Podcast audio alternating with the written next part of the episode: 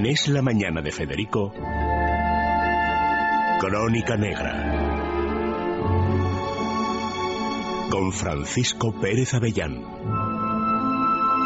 Francisco, bienvenido. Hablábamos eh, de ese crimen que ha tenido lugar en Zamora que te ha llamado la atención eh, por lo antiguo, me estabas comentando. por la forma de matar. Aquí ocurre en Santa Cristina de la Polvorosa, eh, un pueblecito de Zamora, en el que hay una historia de triángulo amoroso, porque hay un ganadero. En realidad, casi todos los habitantes de esta población de son ganaderos y contratan a un pastor búlgaro de unos 20 años que está cuidando a las ovejas y que tiene una familia. Esa familia son el padre, una compañera sentimental del padre y todos los tres se van a vivir al aprisco en el que le acaban de contratar eh, por este empresario que se llama Juan Carlos B. de Santa Cristina de la Polvorosa a vivir en una casa que les cede. Y allí pues empiezan unas relaciones con este empresario además que es muy buena gente en principio, muy eh, amigable, que se hace muy amigo de ellos y tal, y mantienen una relación bastante buena, hasta que eh, contratan a la eh, compañera sentimental del padre de este pastor que habían contratado al principio, Bachir.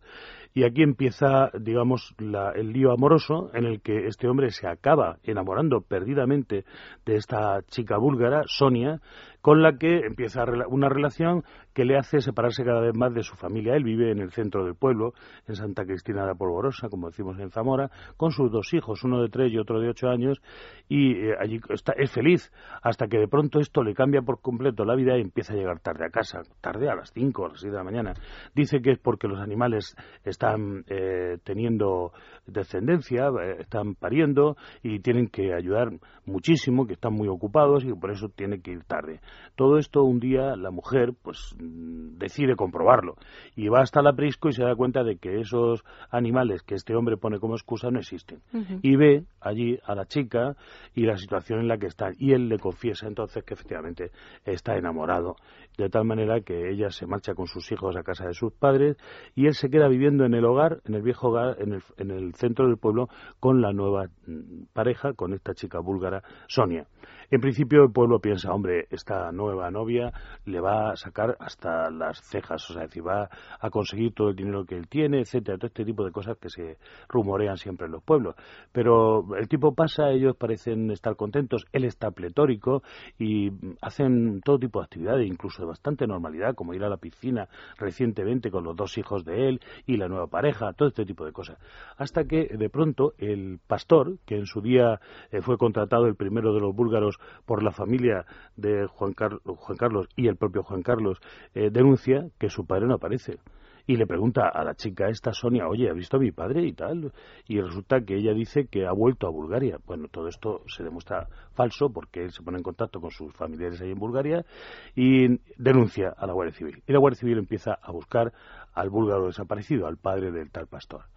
Y entonces es cuando se pone nervioso Juan Carlos y una noche saca del pozo donde había tirado el cadáver del búlgaro desaparecido, intenta deshacerse de él quemándolo y este fuego, esta, esta cosa extraña que ocurre en un momento determinado en verano, donde es tan peligroso que se hagan fuegos incontrolados, etcétera, alerta a la Guardia Civil que descubre un cuerpo semi quemado eh, solitario, porque este hombre le había pegado fuego presuntamente y se había marchado, y consigue naturalmente, mediante los métodos científicos actuales, mm, identificar que se trata del cuerpo de la persona desaparecida. A partir de ese momento es detenido, ha confesado su participación en la desaparición, no se saben los detalles, parece que sufrió un golpe en la cabeza a la víctima y la chica, Sonia, ha sido detenida como eh.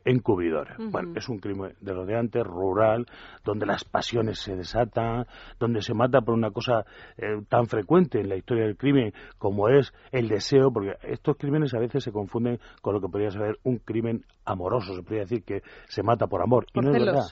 Y no es verdad, se mata por puro egoísmo, porque el, este hombre presunto asesino lo ha hecho por darse el gusto de seguir sus propios deseos, ignorando todo lo demás, eh, naturalmente las necesidades o creencias de su trabajador Bachir y por supuesto de su familia, de su propia esposa, de sus hijos. No ha mirado por interés nada más que de él mismo, ¿no? Y su egoísmo. ¿Es posible eh, en este caso que hubiese sido alentado por ella de alguna manera, Paco? Es decir, ella está también detenida. Esto ella es está un crimen a dos. Entretenida. de dos contra uno. Sí, sí. Aquí hay una cosa eh, importante, ¿no? Que es saber en la investigación cuál es el papel que se le va a atribuir a Sonia, a la chica búlgara. Eh, en principio, todas las papeletas parecen decantarse por el lado del encubrimiento, porque mm, para que fuera cooperadora necesaria habría que demostrar eh, para, y, al ser cooperadora necesaria tendría que tener la misma pena que él, o sea, un crimen que suele ser 20 años de cárcel. Eh, esto tendrían que demostrar que ella desde el principio tenía planeado o había colaborado con algo absolutamente necesario para que se cometiera el crimen. Pero parece que lo que hasta ahora tenemos es una discusión entre los dos hombres que termina con un golpe en la cabeza de este hombre, quizá porque él le pida, el, fallecido le pedía cuentas al amo, al, dueño de la finca, de cómo le había quitado a su pareja sentimental, ¿no?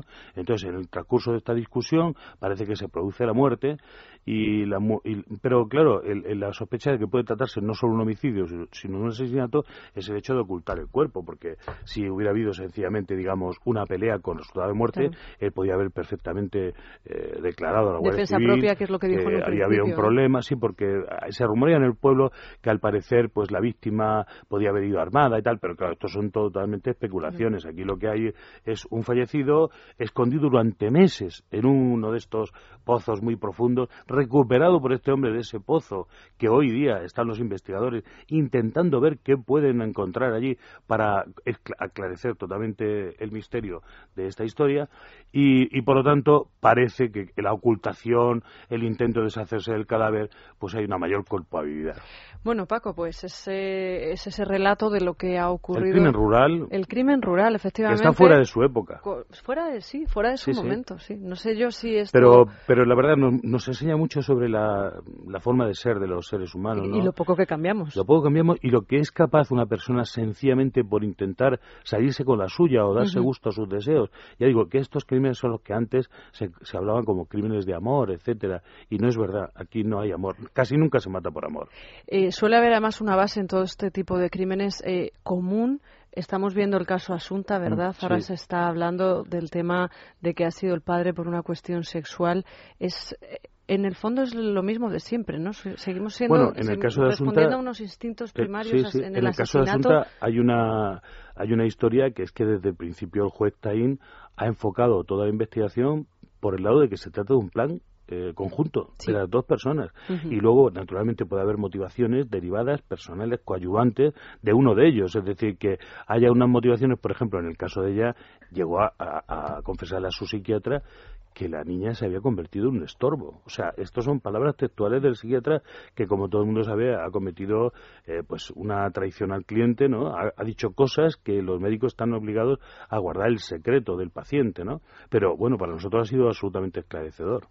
Paco Pérez Avellán, como siempre, muchísimas gracias por haber estado aquí con nosotros. Vamos a hacer una pausa brevísima, vamos a irnos de viaje a la Alcudia, a Mallorca. Allí Víctor de la Serna nos va a contar en qué restaurantes podemos comer bien y además en Carna Jiménez nos va a sugerir una ruta. Pero antes tenemos eh, una oferta para todos aquellos inventores o personas que emprenden y que además tienen relación con las nuevas tecnologías sus proyectos. ¿Por qué? Porque Telefónica ha puesto en marcha la convocatoria ha abierto la convocatoria de la tercera edición de los premios Ability, los Ability Awards. En ello se va a reconocer los mejores proyectos tecnológicos que propongan soluciones para personas que, por ejemplo, tengan una enfermedad crónica, personas que sufran dependencia, es decir, que sean dependientes, y también para personas con discapacidad. Pueden participar emprendedores o gente que emprende desde cualquier punto de España, equipos que estén registrados en nuestro país, y eso sí, todos tienen que ser